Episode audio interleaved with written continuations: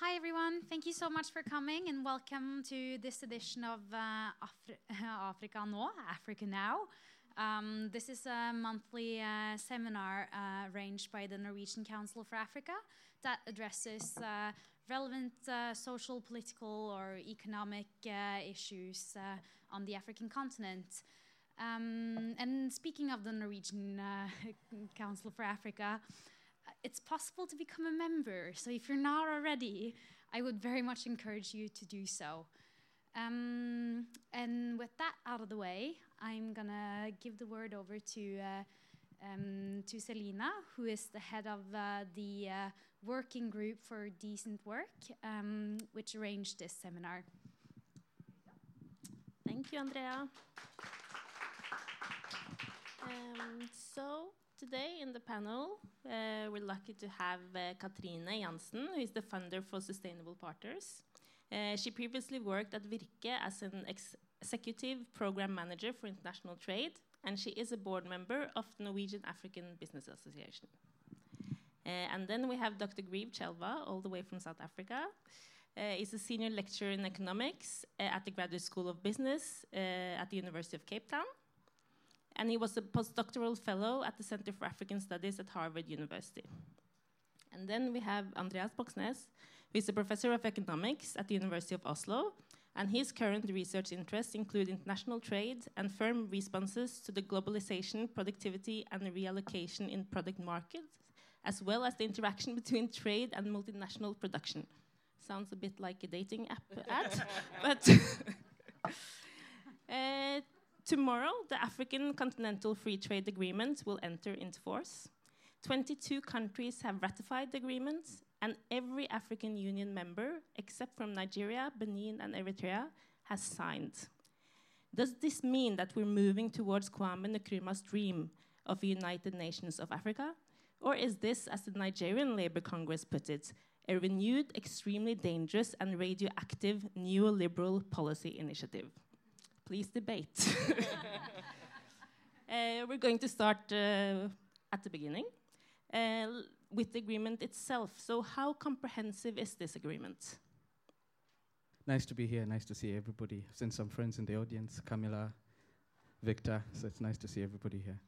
Um, and is this a Norwegian summer, by the way? I was misled into thinking it would be warmer.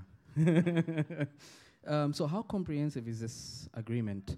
Um, so on paper, as a free trade agreement, I think it's as comprehensive as one can get. I mean, there's some things that one can nitpick with.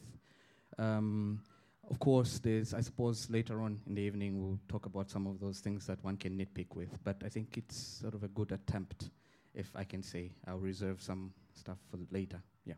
So I think it's important to um, to keep in mind that you know this is nowhere near like an economic union. It's nowhere near the European Union, for example. Uh, this is a free trade agreement, so it's not even a customs union. Uh, the European Union is a customs union, meaning that you know there's a, an external tariff.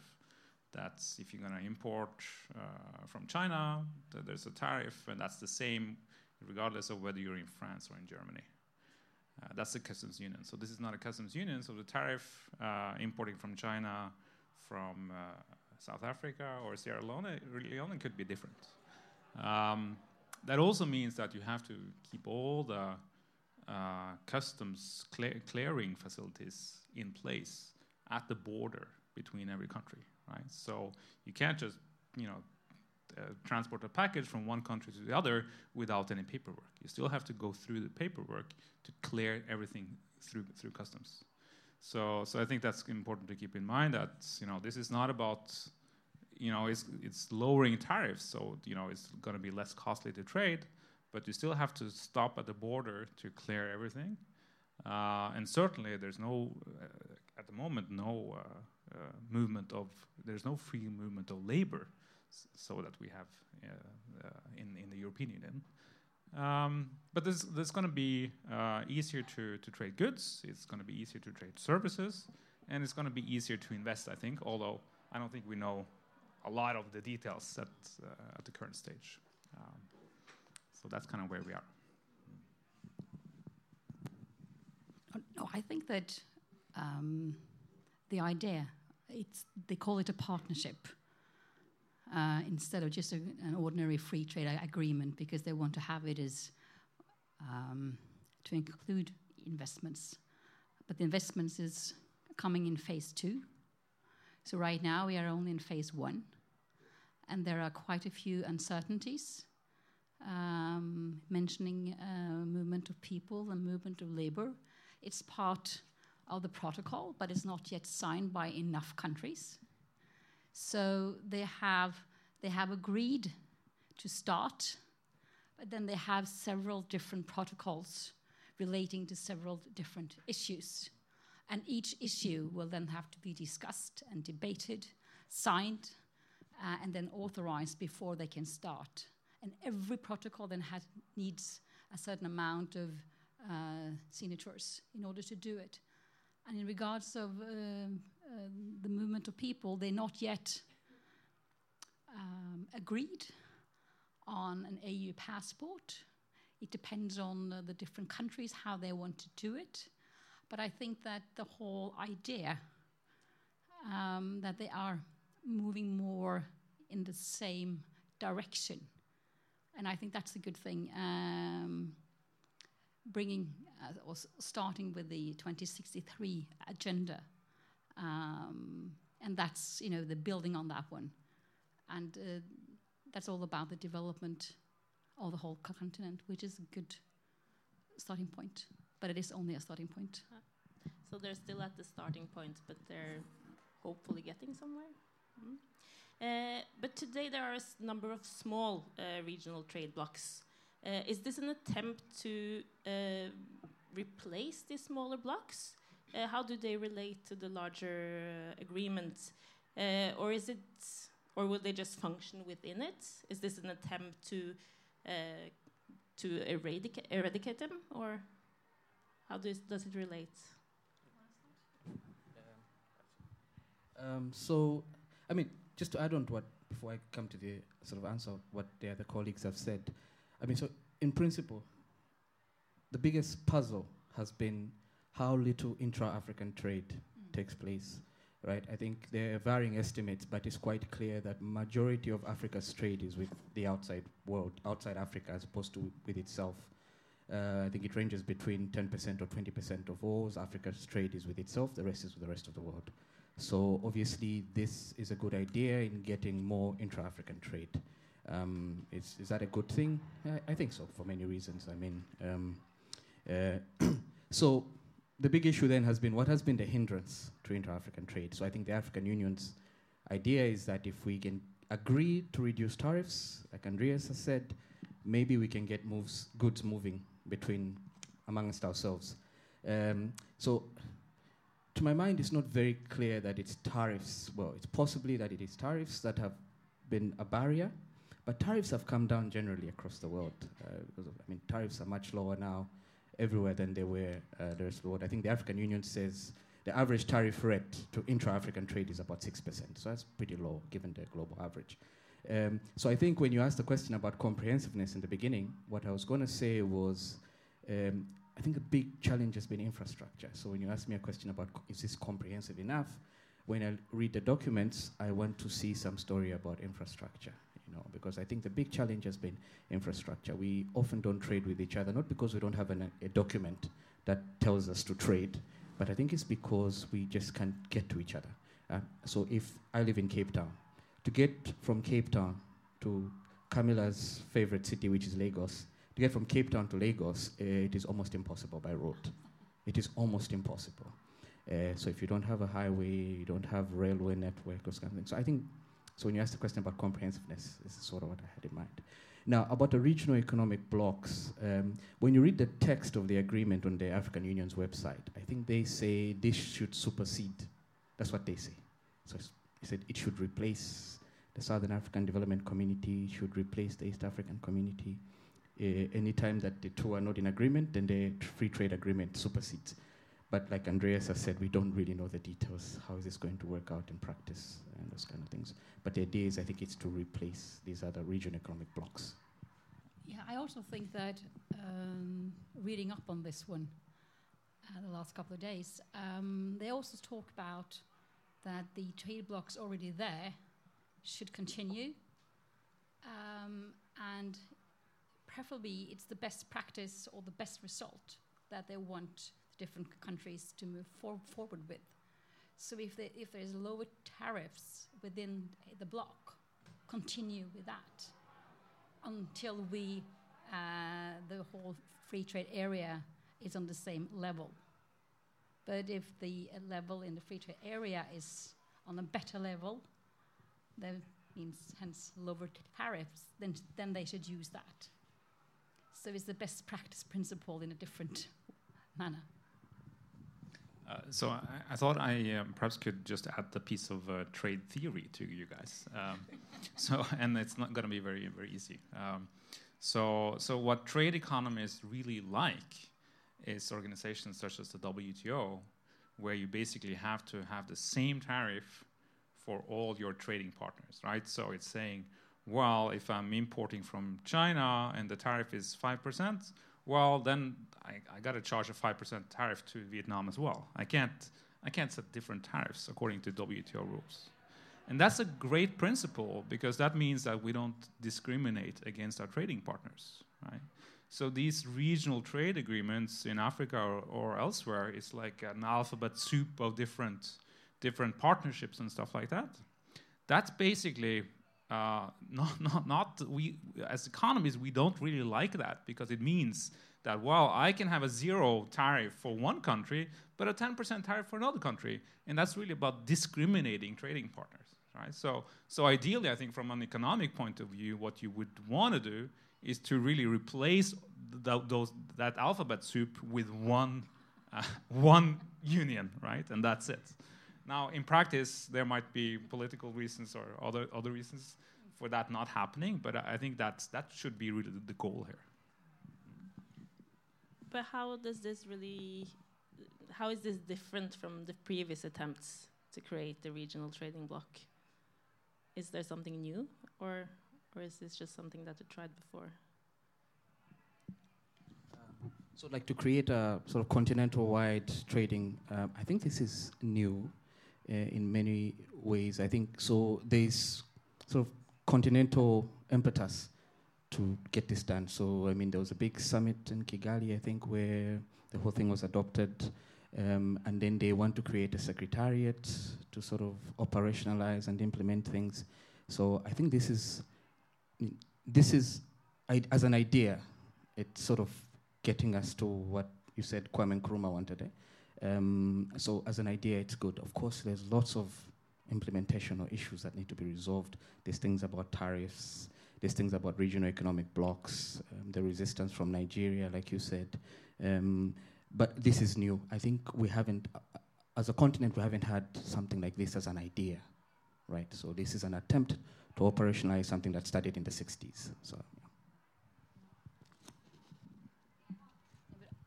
I think you're right. Uh, and coming back to you talking about uh, inf infrastructure, uh, I think that one thing is the tariffs, of course. But another huge bottleneck is all of the other trade barriers with the non-tariff barriers, which is actually um, what is stopping uh, physically. Um, and if you remove, IMF, I think, have calculated that if you remove the non-tariff barriers, you can uh, quadruple intra-African trade. So there's huge potential if the policies are in place, if they really want to do something about it. So uh, I just want to add one thing, perhaps to, to create uh, some disagreement among the um, pan panel members here. So, so you, you, you, know, you mentioned that, uh, well, tariffs are pretty low. It's really infrastructure that is needed. Uh, I certainly agree with you that infrastructure is needed. But I, I don't think we should uh, downplay the role of tariffs either it is the case that uh, tariffs among developing countries are much higher than among rich countries. On average, the last time I looked at the data, it was you know maybe 15% or so on average among developing countries, and perhaps two, three, four percent among among uh, developed countries. Um, it is also the case that if you look at the share of government revenue that comes from tariffs, that's around 15% on average among African countries. Think about that. You know, in Norway, the, the, the, the income, the ta tax income that we're getting from, from tariffs is, is basically zero. And the same thing for even for the US that these days claims some tariffs from, from China, that's just you know uh, peanuts compared to total government revenue. So so uh, you know so so but that and that also points to to a potential risk, right? If you suddenly take tariffs down to zero, well, you have to you have to get that 16% of government income from somewhere else. I think so. Um, yeah. Uh, so I wanted to talk a little bit, a bit about the income disparity. Um, I read that uh, this agreement will have the greatest uh, income disparity of any continental free trade bloc. So uh, what has been done or what can be done to ensure that all countries, regardless of size or political standing, uh, get to benefit from uh, from this? Because it's, I mean, it's a huge difference between the different countries, right, in wealth and and size.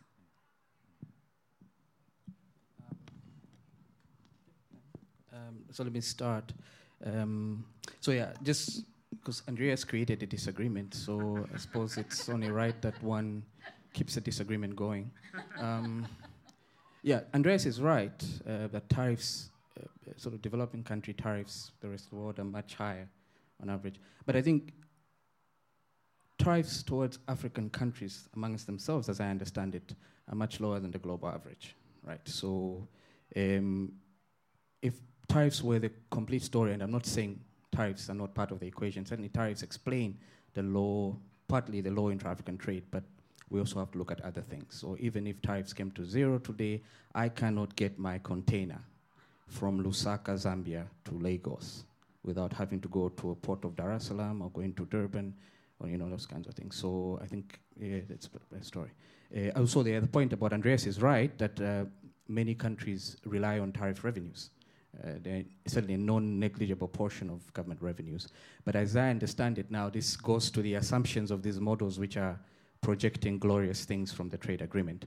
If GDP quadruples or whatever, then revenues from other sources, some corporate income tax, those kinds of things, pay as you earn, labor income, those are supposed to compensate. At least that's the, those are the arguments the African Union is making, that there might be a compensatory effect from the GDP growing. Um, now, I've, oh yes, the question was about income disparities. Um, yeah, that's true. And I think so. One of the motivating factors for pushing along this free trade agreement is that the structure of trade that happens intra Africanly is different to the one that happens outside Africa. So it turns out that most of the stuff that we export outside of the continent is raw materials, commodities. This is historic, uh, sort of a, a, a, relic from the colonial era, right? So uh, we incorporate into the world economy via those raw commodities. But the intra-African trade stuff, at least according to the United uh, to the uh, AU, is mostly manufactured stuff. That's what they're saying. A big chunk, about half of it, is manufactured stuff. But then, if you look closely, most of that is come from South Africa. Right, so South Africa is really benefiting. Uh, so you're right. This, if it is not managed properly, will entrench some of those uh, differences, and that is why some countries have been very hesitant to sign. That's why some countries have been very hesitant to ratify. I also understand Nigeria's fears because they fear that this might just be dominated by South Africa and then might then uh, entrench disparities from that point of view. So what can be done? Um, a smart policy. I, you have to coordinate this somehow. It has to be coordinated at the continental level to figure out these disparities, to sort of say how can we ameliorate these disparities? How can we compensate for those who might lose? Because I imagine a very small country like Zambia, where I'm from, uh, you, uh, I mean, uh, you, you could easily be crushed by somebody else who has a much bigger manufacturing base than you. Kenya might crush you, you know, you, uh, um, South Africa might crush you, and those kinds of things. Yeah. Indeed, um, but they have also um, divided the countries into two different blocks. So they are also they have a group that they called uh, least developed countries and they do not have to move as fast as the rest of the countries, which I find uh, both interesting and um, the right way to do, right way to go about it. Uh, and I also think that, just like the EU have done, several certain countries have their own um, industry that they are allowed to have a certain um, handover. Uh, that they can take care more of a certain industry if it is vital for the whole country. And I think that's also a way to go about it um, on the African continent so that you will ensure. So the, the politicians have to be smart and think about how should we do it without you know, alienating people. Uh, if you only have one thing, you have to be able to control that to a certain extent. You cannot let neighboring countries just roll over you because then one in the pack will, will disappear. But they have already thought of something, uh, how they will move forward. I think that's for us to find out. So they have allowed like a certain degree of protection for, from, well, for some areas. Well, at least they have a group called least developed countries. They see that there are differences. They have acknowledged that. Uh, and then you have to take it to the next level. And of course, right now, we don't know anything about that.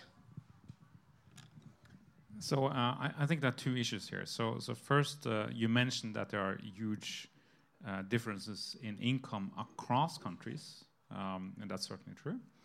Um, and I, I want to make two points about that. So, so first of all, is we, we could still, you know, Africa is Africa and Europe is Europe, but I still think we can make some some connections.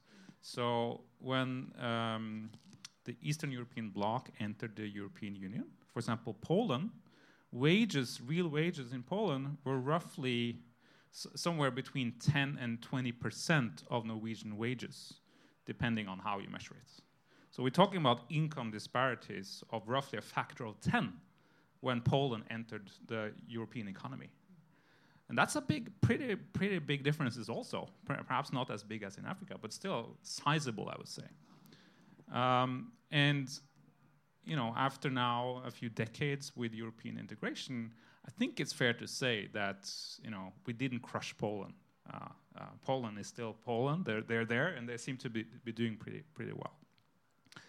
Um, I think there's also a theoretical argument to be made here as well, kind of going all the way back like hundreds of years for, with economic theory, essentially saying that, well, even though you have low productive countries and high productive countries, there's still going to be some gains from trade. So even, even if uh, South Africa is better in any all kinds of manufacturing uh, uh, compared to another country, there's still going to be gains for both countries uh, uh, in, in, that case. So that's a very kind of deep uh, economic um, lesson, I think that that. But I also think it's something truth truth to that, in, like empirically. Um, now, uh, I, guess we also talked about income disparity within countries, right? So you can certainly imagine that there are winners and losers um, uh, uh, within a country when there's there's more economic integration. Um, and certainly, you know, people in um, working in, in import competing sectors will almost always lose when there's economic integration. But of course, the flip side of that is that people working in the export sector or the sectors that might be an export sector if tariffs are coming down or if there are new roads or, or better customs clearance, those, those people are going to gain, right? So I think it's, um, you know, we have to acknowledge that those disparities are going to arise. But I, I, think also then what we need to do is to, to make sure that, you know, people can, can quit their job in that import competing sector and hopefully find find jobs elsewhere in the economy. That that may sound easy, like in my ivory tower, uh, like we're, we're but uh, but you know we have to try to to make that part part of this as well. Um, yeah, I had one more thing, but now I forgot. So. but uh, Grieve, you mentioned Nigeria, uh, and I would have thought that that would be one of the huge economies that would have benefited from an agreement like this, but they're they're not signing uh, yet, and they're not ratifying. And And what does that mean for the agreement? And also, as I said before, the Nigerian Labour Congress described the trade agreement as a renewed, extremely dangerous, and radioactive neoliberal policy initiative, which is quite strong. uh, what does this mean? Why is Nigeria opposed to the agreement, or are there? Um, you're right. Nigeria is curious. I think it's curious that they're sort of. I think how do we know that they are opposed, or at least they're not partial to the idea? They haven't signed. I mean, so signing is simple. You just sign the thing, uh, and then there's the stage of ratification at the parliament level, which is much more difficult. But just signing, which is signing, and it's you know they haven't done even that. I think they, like you said, they're one of the last three that haven't done it. So it's pretty bizarre. But one can also understand. I, I, I imagine. Um, so Nigeria is a big market. So for anybody who's got a very good manufacturing base, there are 150 million plus people there. It's a great market for you. You're going to make a lot of money. But I don't think they have a big enough manufacturing base quite as yet relative to uh, sort of the North African countries and say South Africa, Kenya, and that kind of stuff. So, I mean, this is just my attempt to try to understand what's going on in Nigerian policymakers' head. But I, I understand. I mean, their fears are not without foundation. Um, um, so one thing I want to do again is to respond to Andreas's comment about uh, uh, Poland. Um, so I think also goes back to the thing you said earlier. So I don't know uh, the Poland story very well, but my sense is Poland has didn't have a zero industrial base, or I mean, there was something there that you could build onto to exploit the fact that you can now sell to the rest of Europe. Also, what you had, I think a point you made earlier was free mobility of labor. So Polish people could move right? Uh, so, so the theory has to also admit for the fact that there's some people who are moving, and that might be pushing up wages also. I don't know, but also there's the trade effect that's pushing up wages. So I think those are the things that I think we need to sort out in the free trade agreement in Africa. That look, should also be easy for losers to be able to move to where the jobs are being created, right? So if South Africa is enjoying, good for them. It's good, and it's true what Andrea said the theory says we all benefit from trade, and that's true. I think that's not under dispute. I think the, the part where we have we we are sort of not so sure about is who benefits the most. Right? There's going to be winners and losers on net basis, is irritating econ- economic way of thinking. On net, we all are better off. Yes, okay, you were better off, but I lost that kind of stuff. And the stuff you have to think about deeply because we're now uh, in the U.S. The losers, those people who felt like they'd been left behind, voted a certain way, and now we are we are where we are. The same thing with Brexit, this kind of stuff. Um, so I think we exactly thinking more deeply about how do people move to where the jobs are. I mean, if I lose my job in Zambia, can I go to Kenya, which is which which has done it? Can I move to South Africa? Can Nigerians move to South Africa? Right. So South Africa is selling all this stuff to them. Oh, very well, but can we also move to where the jobs are? And that's sort of part of the story.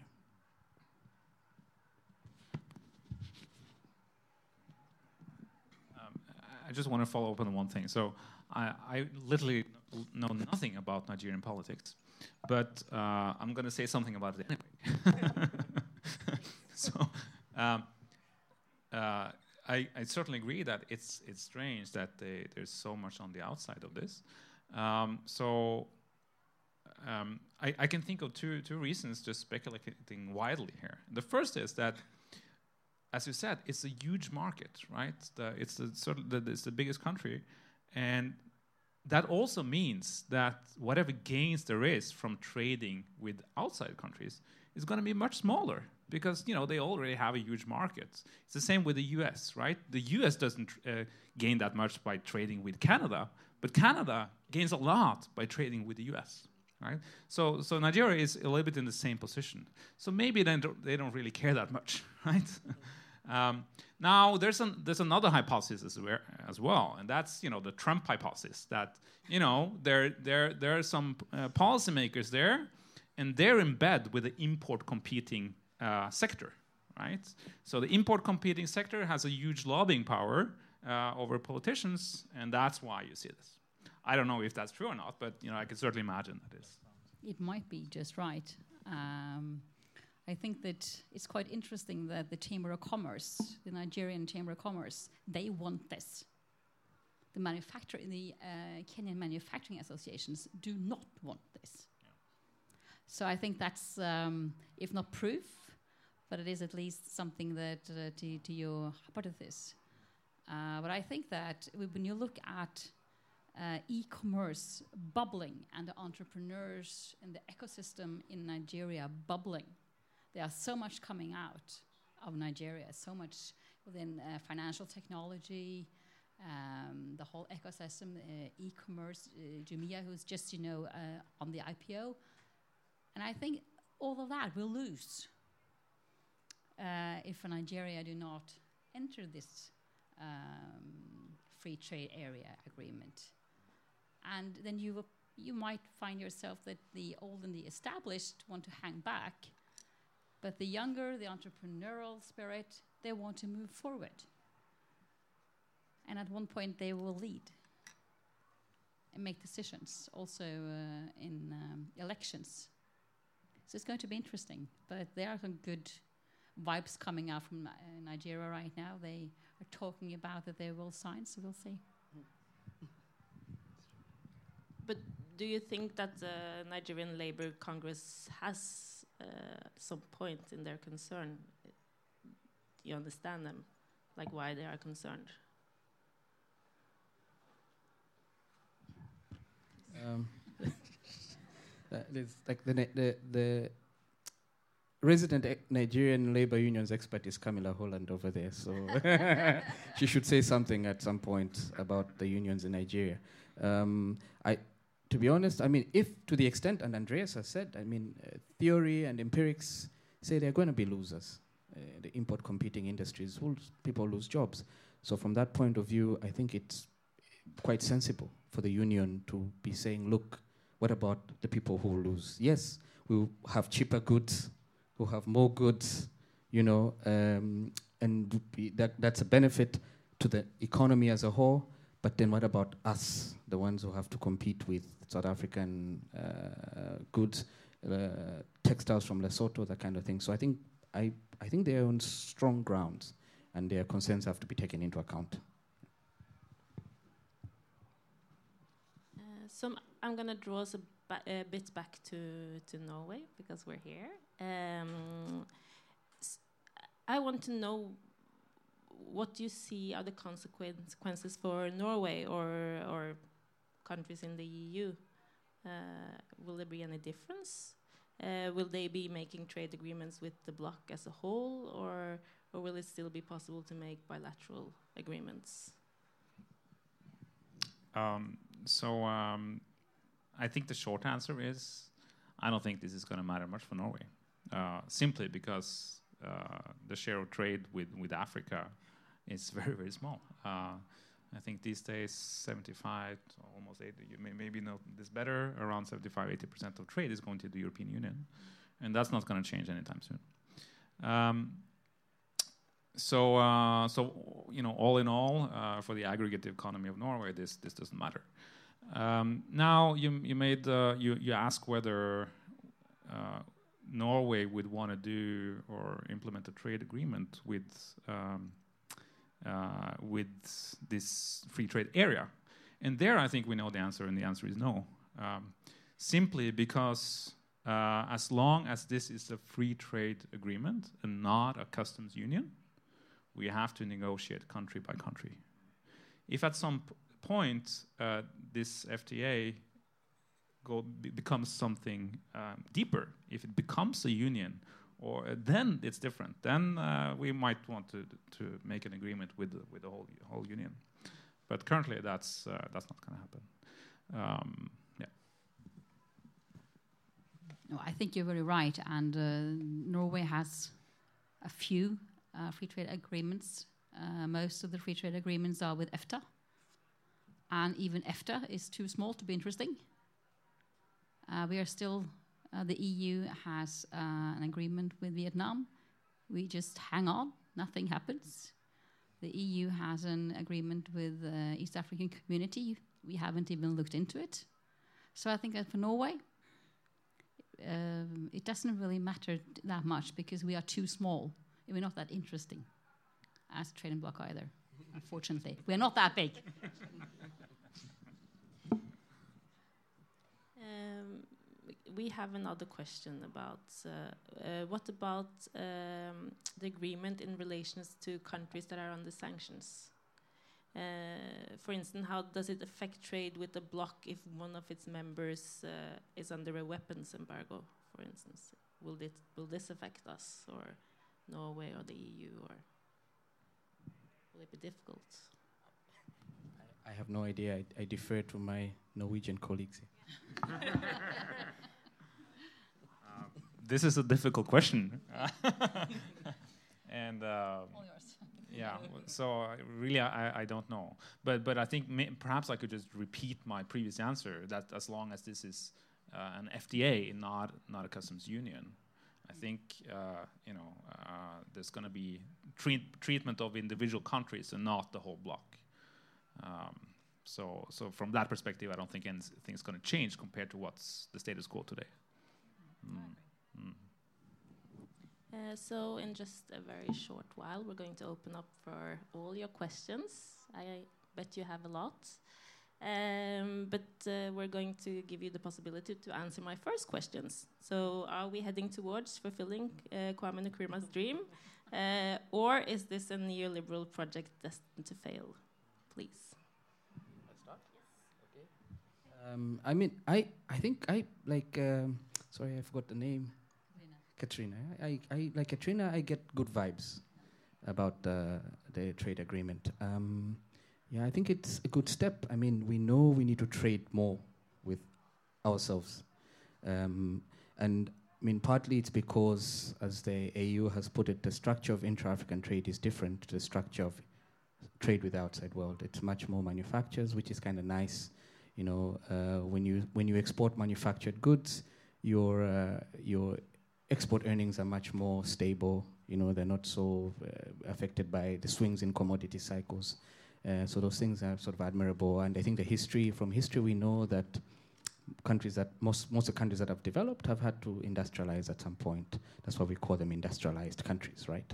Um, so in, from that point of view, it's it's a good idea, but we need to think hard about it. There are all these problems, challenges, anxieties, you know, and uh, we can't we can't wish that certain things will happen. So that's the neoliberal idea that just leave things be and magic will happen and uh, everybody will be saying kumbaya, right? We have to plan everything somehow, you know. So there's, I think, need for industrial policy.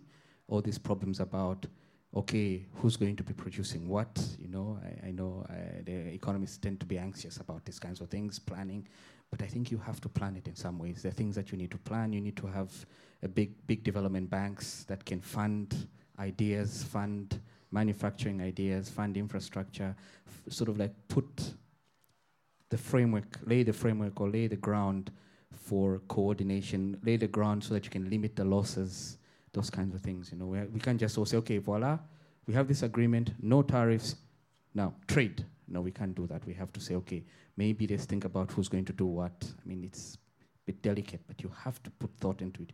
You can't just allow this to materialize automatically. It has to be a managed process, a very carefully man- managed process, so that at the end of the day, you don't want. I mean, the agreement says somebody can, after five years, they can say, I don't like being in this agreement, and then I'm going to go back and then that sort of the whole thing could fall apart, right? Um, and the, what we want is to get to an economic union, like you have here, you know, in Europe, um, so that exactly I want to be able to move and live wherever I want to be. I want to go work in Lagos, for instance. I want to teach at uh, University of Ibadan. Uh, I want someone from Nigeria to come teach in Zambia. Those kinds of things. So I, we, it is a step towards Kwame Nkrumah's dream, but we have to be very, we have to manage that process. Yeah.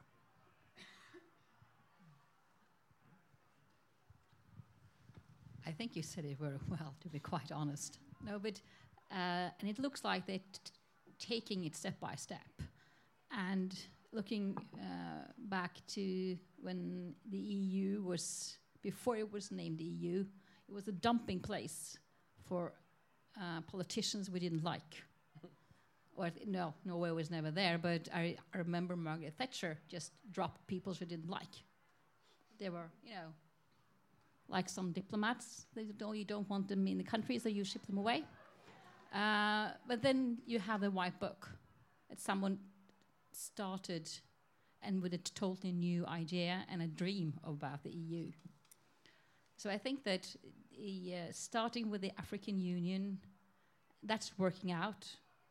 Um, you have the, the, presidency for six months. Uh, the meetings are, uh, are, are working. Um, and you also have um, uh, the army in place. Um, you have the uh, 2063 agenda. So it's kind of the building blocks. And I think it's building in the, in the right uh, tempo because you have to get everybody along and they're not pushing. of course, they want Nigeria in, uh, but that's after two years and everybody else are. Uh, so I think that they, and they already see that there are differences.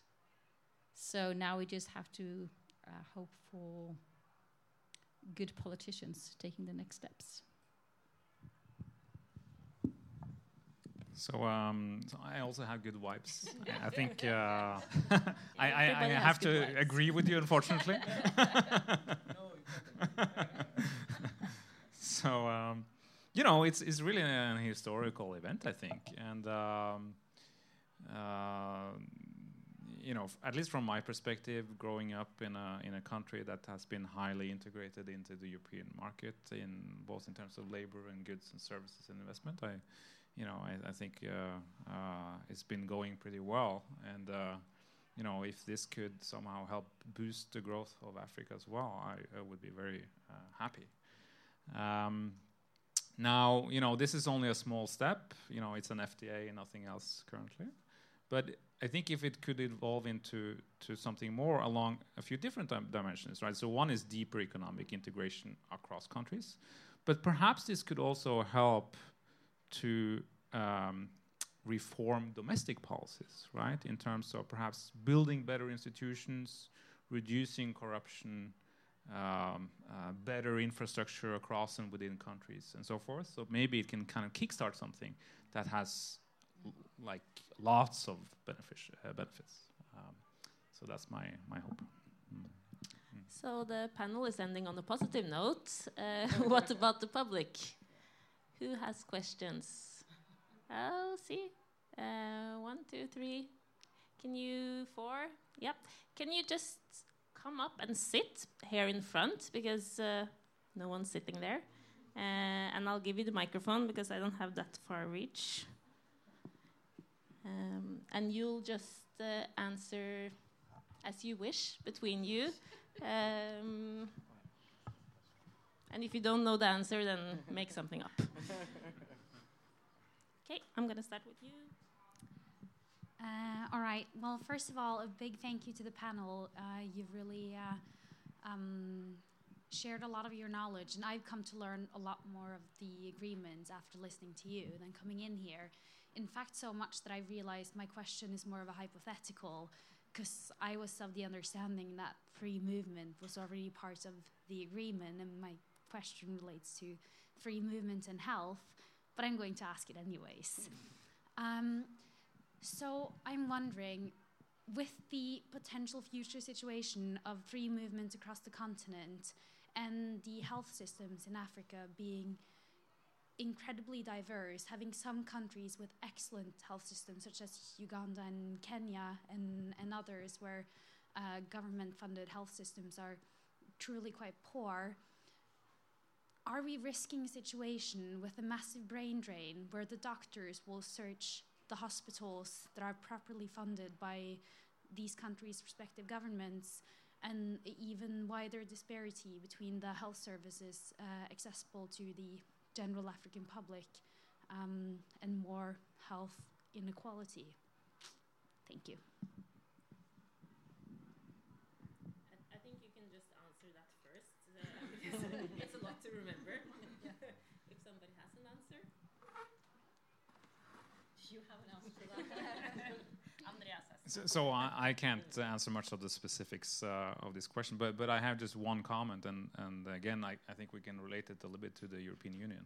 Um, so um, uh, so free labor mobility that creates a lot of movement of, of people, certainly, um, and uh, I think uh, in Europe the where we saw this really happening was in the Baltic countries. So the, the Baltics lost roughly 10% of their population when they entered the EU in 2004. So that's, that's a staggering number, right? Uh, now, these are very small countries, so it didn't really matter for the rest of the European Union because they were easily absorbed. But of course, if you know, think about if like if 10% of Nigeria were to leave, that would create uh, massive, uh, at least problems in the short run. So I, I think uh, you, you, point to something important, and maybe in particular in, in the health sector it might be important, but I think it's it's broader than that as well. That's you know, big movements of labor in a short time period. That's a challenge, and somehow we have to manage that. Mm.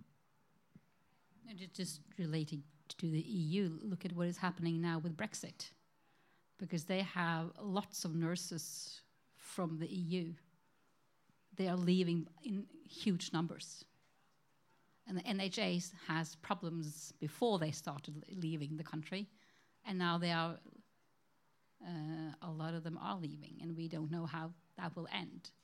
So I definitely think, hypothetical or not, is an extremely important uh, question that you ask because there will be challenges.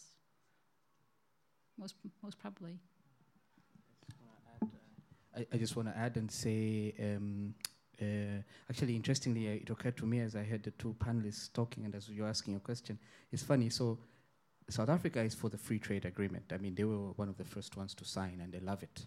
But guess what? When it comes to free movement of people, South Africa is always, you know, like jittery. So it's almost like the reverse of the Nigerian situation. Nigeria wants free movement of people. Yeah, then oh, 10% Nigerians can go away. be somebody else's problem.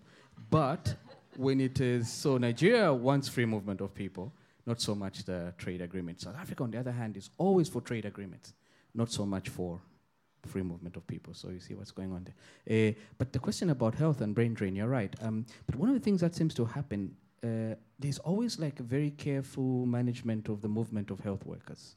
So, for instance, I think for Zambian nurses to come and work in the UK, it used to be easier way back, but it's become a lot more difficult. So you have to get like your government has to approve that you're going away. Um, so maybe one of the ways sounds a bit draconian. I wouldn't want to be the one who's denying somebody the ability to go abroad and work in a healthcare facility abroad or next door. But this is how it's managed, right?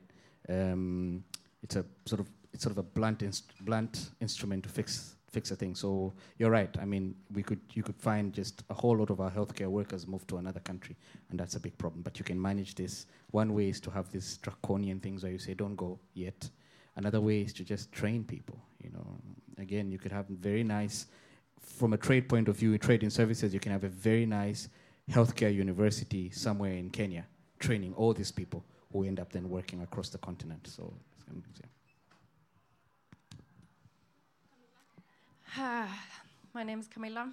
Uh, I, I'm a researcher focusing specifically on the Nigerian Labour Congress, and, uh, but I have not discussed uh, free trade agreements with them, unfortunately. But they, uh, I think, just to start, I think the opening question is very interesting in that kind of is this kind of the dream, the Pan African dream, or the free trade nightmare? Because the gut reaction for labor is free trade means less work in general. The left is generally more resistant on, on free trade agreements than others. So, so I would encourage the panel to be a little bit more leftist in, in beca because the leftists may have some experiences and some perspectives.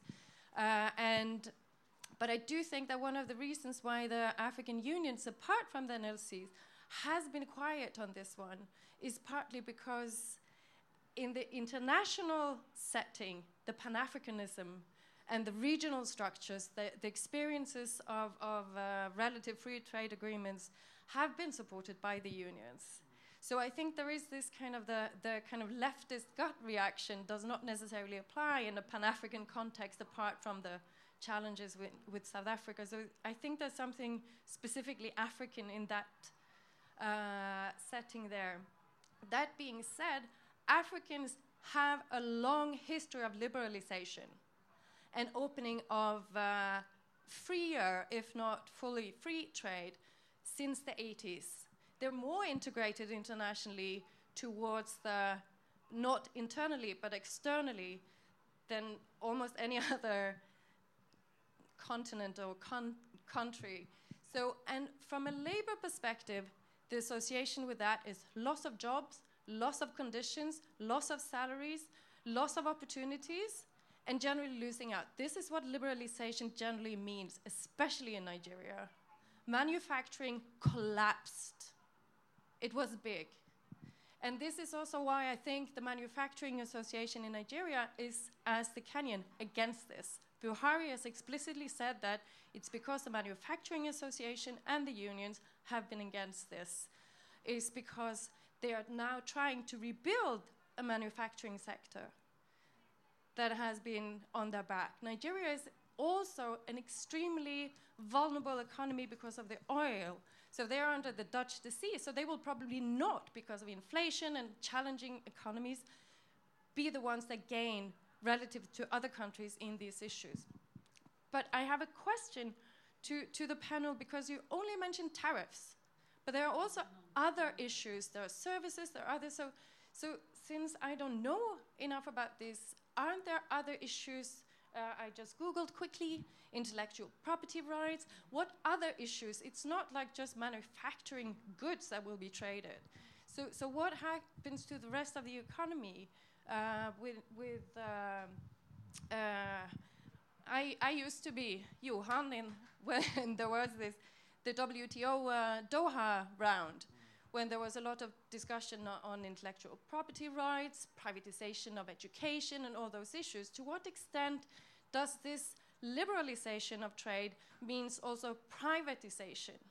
To what extent does it also mean that it will reduce the state's ability to intervene in the economy? Nigeria, again, Buhari, one of the reasons why he's been very popular in the north is that he has opened up for fertilization subsidies in the agricultural sector.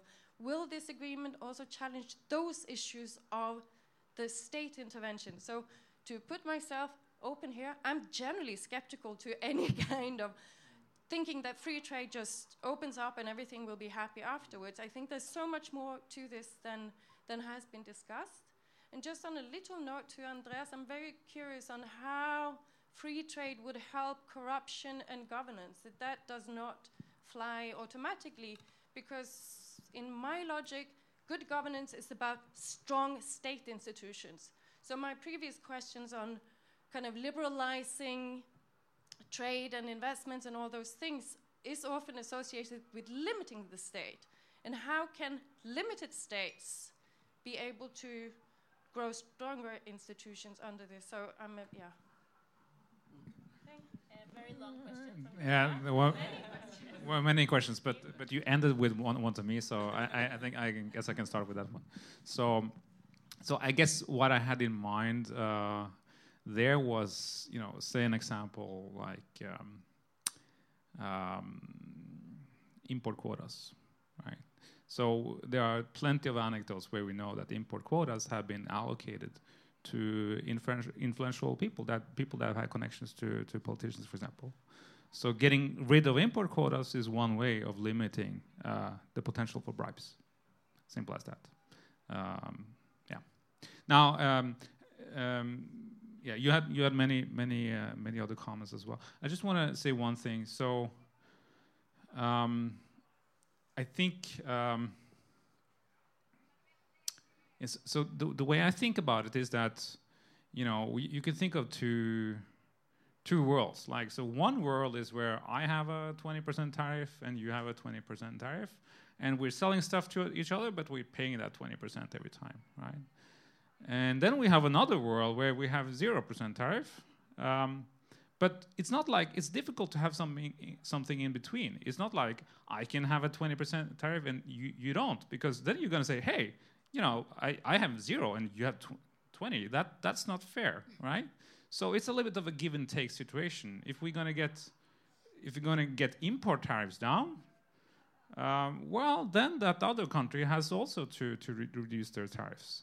So, so in the sense that what it means is that, well, the import competing sector in you know, Nigeria they're going to be hurt by this. But it also means that there are some individuals in Nigeria now that can sell stuff more cheaply to Ethiopia, uh, right? So I, I, think that's the other that's that's the other piece of it that is very important to keep in mind that this might also create some new opportunities, and I think that's that's important. So, so I, I, just wanted to uh, so. Uh, you're right that there are lots of other things coming, and I think, for example, intellectual, pro intellectual property is going to be in phase two. Yep. So we don't really know anything about that at the, at the current stage, I think. Yep. Yeah. No, um, that was one of my points because the, right now they're talking about uh, products and services, and the tariffs are an important part of it. But there's no doubt that non-tariff barriers are much larger and hindering. Uh, and I, uh, ILO uh, recent uh, said that about the informal sector in Africa has 66% of the employment in sub-Sahara Africa and 42% or something in North Africa. Uh, going back to uh, compliance and um, uh, being uh, more, more transparent, if the governments gets their um, uh, things in order and makes it more easy to establish a company, even a, a, a one person company like we have in Norway. Um, an easy ink, it takes 20 minutes to do it online. Um, they have that already in Uganda. There's a Norwegian company, Labremus, who created that online um, model. So it's a one stop shop uh, to open or start a business. And of course, if you make it easy for people to start a business, you will get them uh, into the formal sector. And when you have businesses in the formal sector, then you will actually also then hire people in the formal sector and not the informal sector.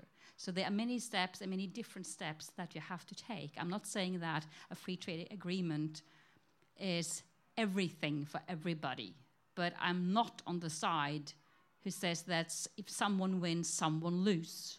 I don't believe that. Because we will not be, Norway would not be in this position. We had a small, open economy. We are totally dependent uh, on import export.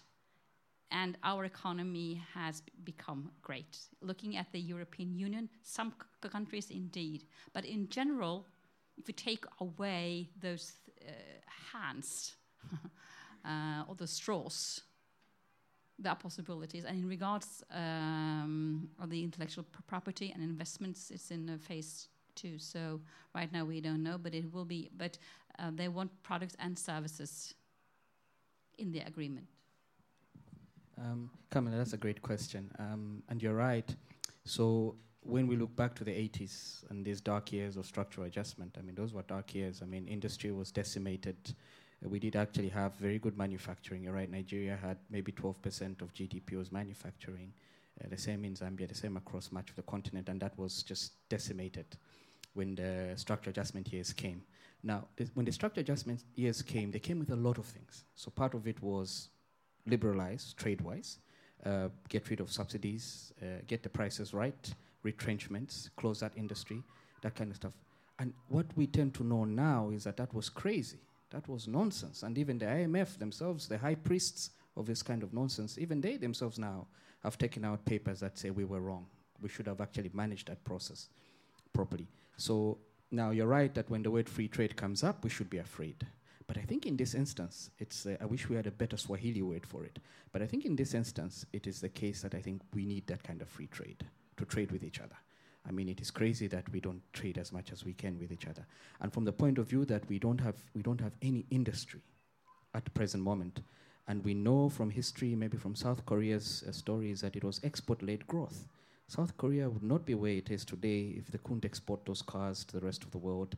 China, which has, in, our, in the last 30 years, transformed the lives of millions of people. I mean, the poverty rates in China in the 80s were high, and now it is very low in 30 years. That miracle was buttressed in a way by the fact that China could export to the rest of the world. So export-led growth does help, and I think that's what we're trying to do uh, with the free trade agreement on the continent is to say there's 1.2 billion people.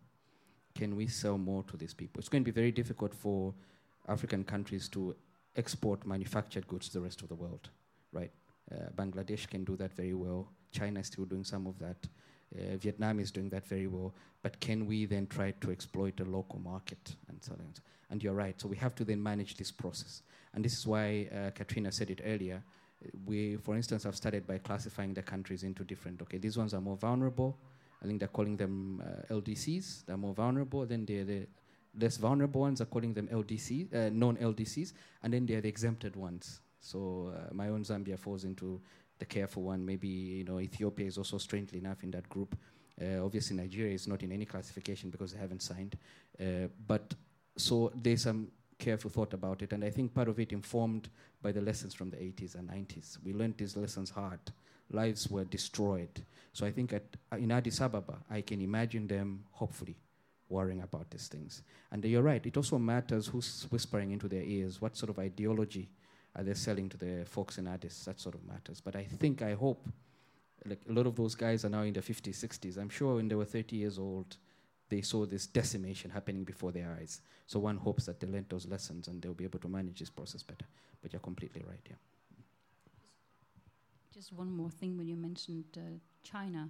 I think that is a good thing now for Africa to come together and decide on what they want and how they want to shape their future.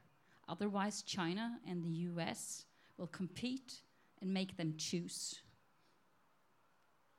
And I think it's a better choice for Africa to you know, stand up for themselves and say, this is what we want. If you want to trade with us, these are our rules.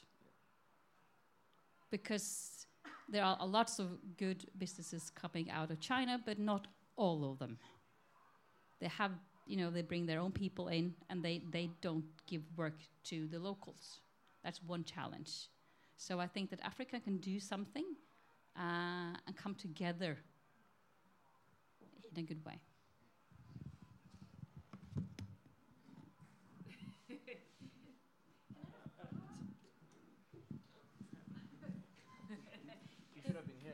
Yeah, I'm, I'm, I'm curious now, though uh, I have to say that Norway did have a lot of tariffs and a lot of barriers before we opened up to uh, liberalizing our market. So the African countries have not been able to do the same, and the Asian tigers and China did the same. So, so that, but that question is to what extent does that mean that within Africa can they have barriers externally outside Africa to China?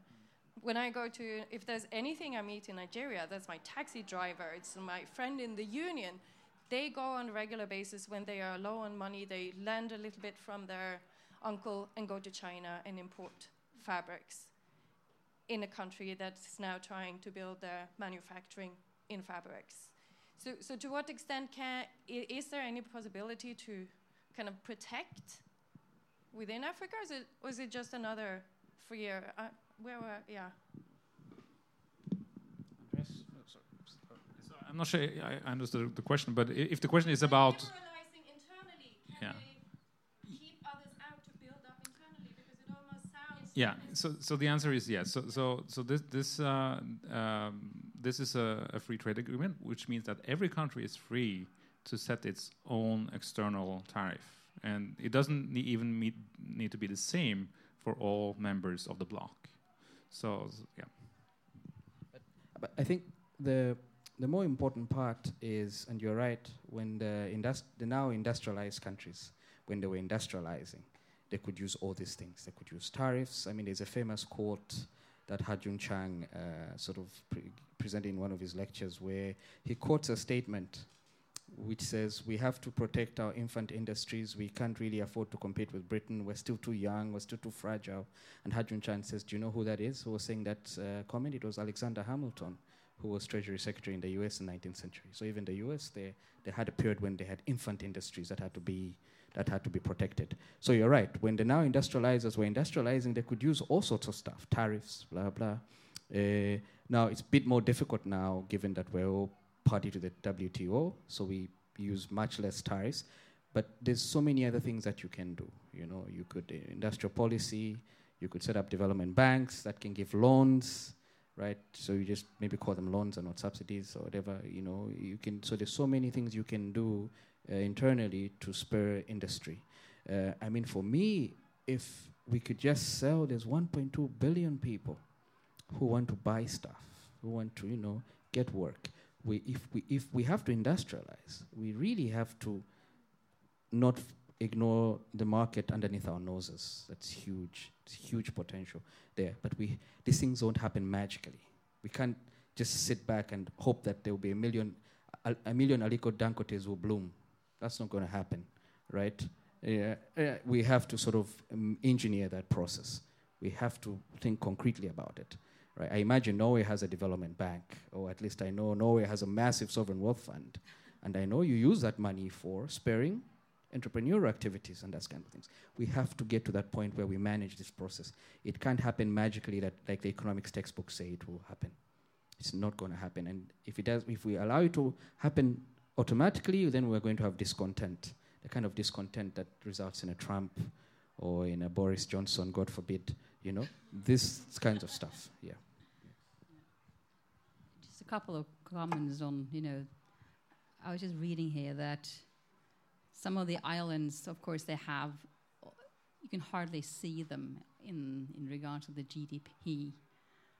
Um, but I don't remember which, which island uh, it was, but they had removed the need for visa from African people. The tourism has boosted with 16%. Uh, a typical non tariff um, barrier. Um, I was working in East Africa with women entrepreneurs for five years uh, Kenya, Uganda, Tanzania, and also from Ethiopia participants. They had no idea what kind of products that the other countries had because they always flew out to buy things. They had no idea what Uganda had. The one from Kenya had never been in Tanzania.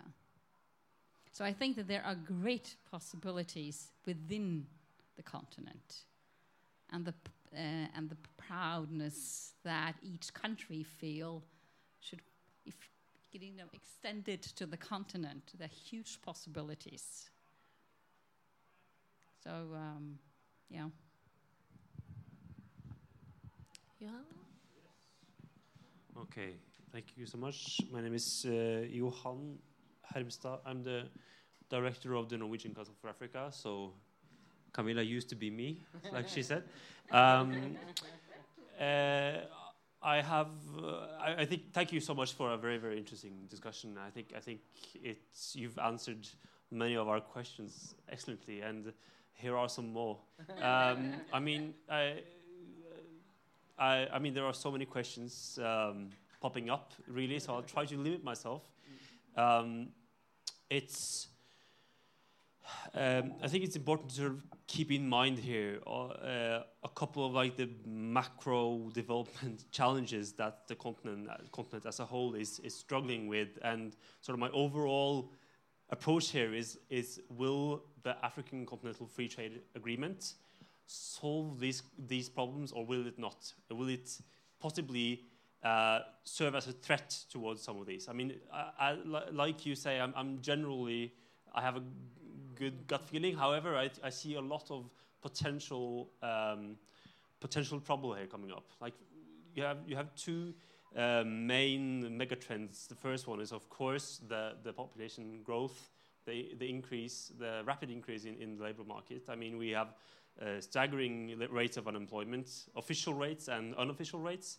Um, and just in order to keep up with the growth, uh, the, the, the, the additions to the labor market, we'll have to see a creation of jobs in, the, in somewhere around 15 to 20 million people uh, jobs each year just to keep track with, with, with, with un- unemployment rates, rates, right? So what is needed here uh, in order to, to have an a satisfactory uh, uh, economic, so to say, economic growth on the continent, you'll have to see growth rates which are similar or even exceed the types of growth rates that we've seen in East, East Asia throughout the last couple of decades, right? So China, the growth rates of China, the growth rates of Taiwan, and, so on, need to be uh, parallel in order not to have a real decrease of uh, in, in, in economic uh, values to share around within African countries. So that's a quite staggering challenge, really.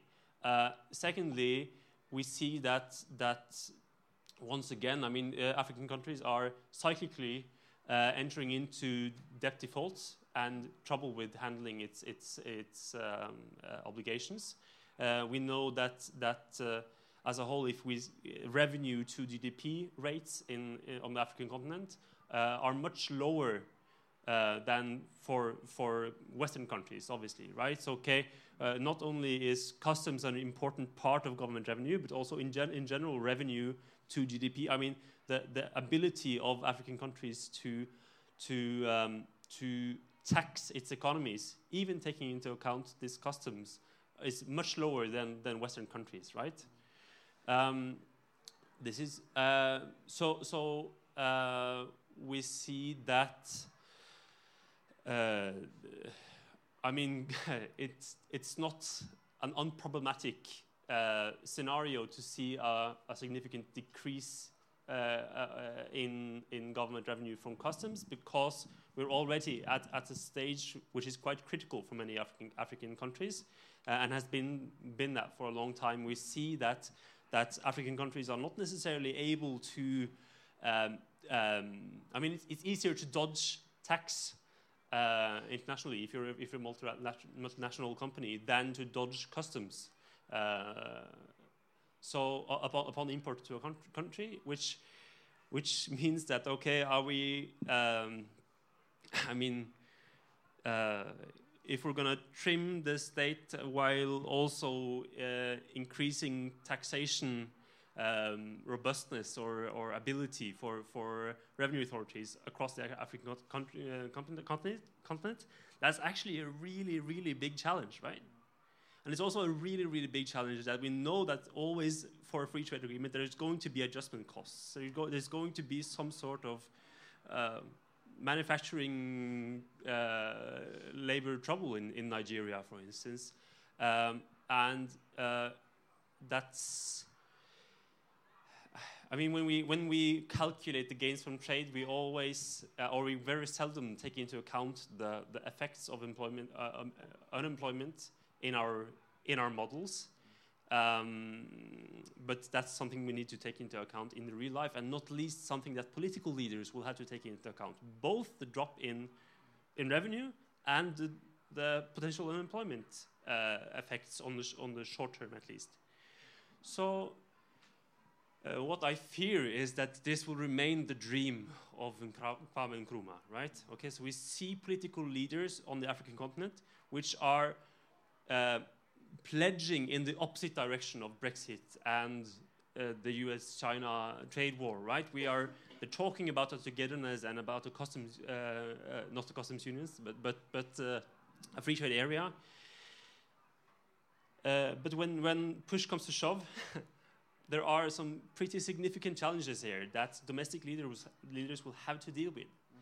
Uh, and it's also hard to see how, how uh, trade between fairly similar structures of production will lead to like a long-term productivity, productivity growth, growth, like an entrance into a global value chain where you're able, able to do as this, the East Asian countries were, you know, to enter into uh, some kind of light industry and then move on up the value chain to, to more value addition and more productivity uh, driven driven types of production. And now being a, like a high tech high tech economies, um, I don't. Uh, at least initially, I don't see sort of the more dynamic gains of trade uh, entering or coming out of this this free trade agreement. So that's I mean, like I, like I started out, I have a positive gut feeling, but there are a lot of buts here, you know. Um, do am I completely off grid here, or what? Uh, what do you think? I mean, is this significant or not? Yeah. yeah uh, please answer Johan's very very short uh, question. would, would you mind just repeating? so I, I, have a couple of points uh, I want to make, um, and um, I, uh, certainly I think you're right that we, you know, we we should, uh, you know, be concerned and follow this process uh, very very carefully, and and as you also mentioned, we should make sure that we uh, do do it right, right?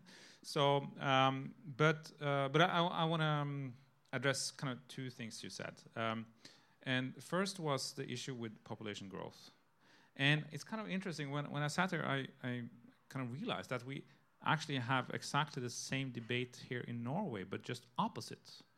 So our prime minister said, was it like uh, on New Year's Eve or something, that she is afraid of the population decline, what that would mean to uh, the Norwegian economy.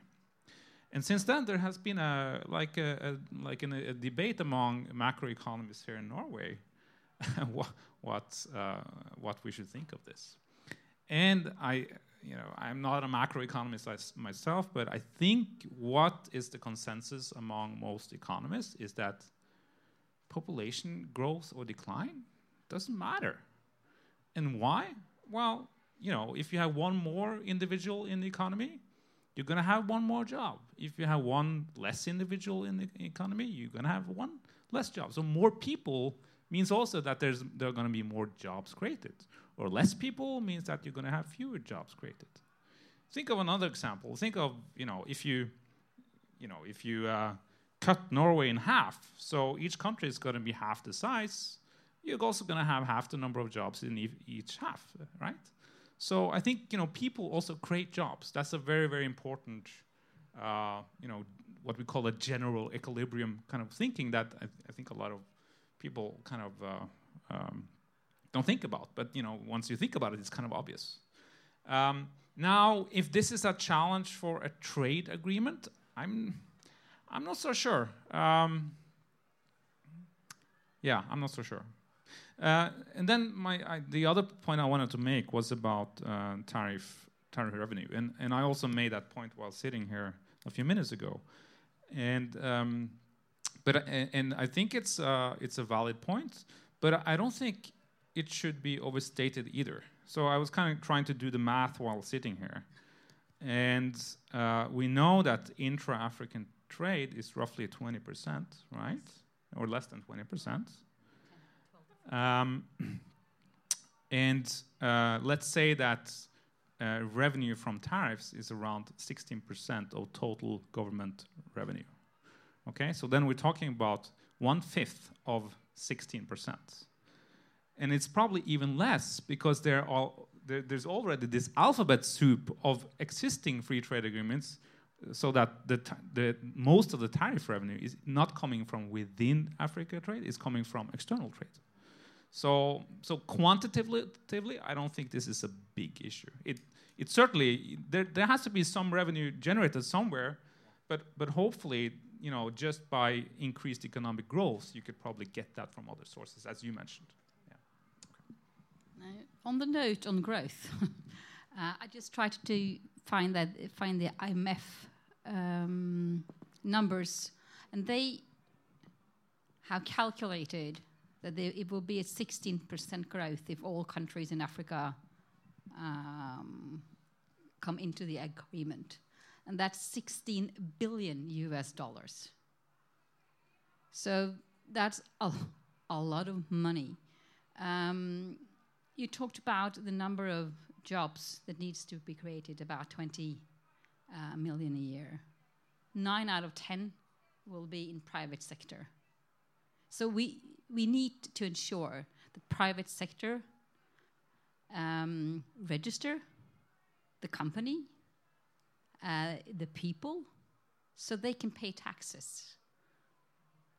And if 66% of the employed people in Africa are not registered, then you have, and I think that if you go it's about 90% of the women owned are uh, informal. So you have so many companies, and you don't need to have an extremely high tax rate to at least get quite a bit of that um, return in. So um, I'm not pro high taxes, but a small tax from everybody. And then also maybe the uh, the people will have to have more trust in the government. So the government have the trust and get the money in order to do their job for infrastructure, for school, for healthcare. You forgot about the oil volatility. That's even one more challenge. Uh, can I just add uh, quickly? Um, so you you raise very good questions, and when when you were raising the questions, I thought to myself, how can it get worse, right? All these things that you're mentioning, how can they? They are so bad, but how can they get worse with the free trade agreement? I think they can only get better. That's what I think. You know. Um, so you're talking about population. We need to create jobs, right? One mechanism to create jobs is if we can sell more stuff to each other right? If these estimates that are coming from the AU are to be believed, and they seem believable, you know, I mean, nobody knows the future anyways, but they seem to be sensible projections. They're talking about big boosts in GDP and uh, economic activity and those kind of things. Then you can create jobs. It's, again, you have to sort of what kind of trading activity do we want to do? We have to do more manufacturing. Then you can create jobs because manufacturing makes it easy for low skilled uh, people to get jobs, those kind of things. So these young people are going to come, and we want them to come. I mean, I also agree with Andrea that uh, there's famous economist, Julian Simon, who said uh, human beings are the ultimate resource. I want more people. That's good. And it's clear you guys are anxious about not having people here. So clearly, Julian Simon was right in some ways. Uh, but the other thing that I then you're talking about, you're right that okay, there's a bit about tax revenue, uh, and I, I, mean, so the story about tax revenue and revenue capacity in Africa is sort of part, partly what Camilla said. We collected a lot of taxes in the immediate post-independence era. We had a capable state, a big state, and then this state was decimated because the state was told to roll back, you know, so the state capacity reduced, and part of the reason why we collect so much tax is because we have a small state. But there are initiatives now to get the state to be more capacitated, more bigger. So if you look at Zambia's story, uh, now we collect a little bit more revenue as a percentage of GDP, maybe a percentage point more or two or something like that. And we're trying to go there. So there's a whole exercise in Zambia to have SMMEs register. There's a whole uh, educational process around registering for tax and why it's nice to pay your taxes. And most people want to pay their taxes. But it's what Katrina said. We don't trust that the government will spend that money properly. So a lot of people want to pay. I mean, I benefited from free education because my parents pay taxes. I want to pay. But is the president going to buy a new jet? I worry about those kinds of things. So these are the kind of debates we're having uh, in Zambia. And then the last bit about your right, um, we all have the same structures of production. How are we going to trade to each other if we're all producing oranges, for instance? That's why there's need to be to a smart industrial policy. This has to be coordinated. It has to be managed right? Hopefully, this secretariat is going to manage this. I hope. You know, we have to say, Grieve, you can't do oranges anymore. Johan is going to do oranges. You do apples, right? And we're going to fund you to help you do apples. This kind of stuff has to happen. Um, so I think for me, I still want to appeal to you, Johan, to have to remain to still have positive vibes. this is the first time we've done something. We even imagine we managed to get presidents in Kigali last year to sit around just to discuss this thing. And they did it, and they signed something, and there seems to be movement around it. And very soon now, I know they're going to talk about the secretariat and where the secretariat will be. So I think this has never happened before. And I certainly hope in 20 years' time, Johan will be wrong. Right? That's what I'm hoping for, that Johan will be wrong, and uh, you know, that we could have gotten this thing working. Yeah. Who are you, by the way? I'm Robert Ocheng from Uganda. Is the argument the best alternative for boosting the, the, the trade within African countries? Then the other question is, uh, are they, how effective and useful are, are the, the different economic blocks in Africa, like COMESA, been? Are there any lessons to be learned from that?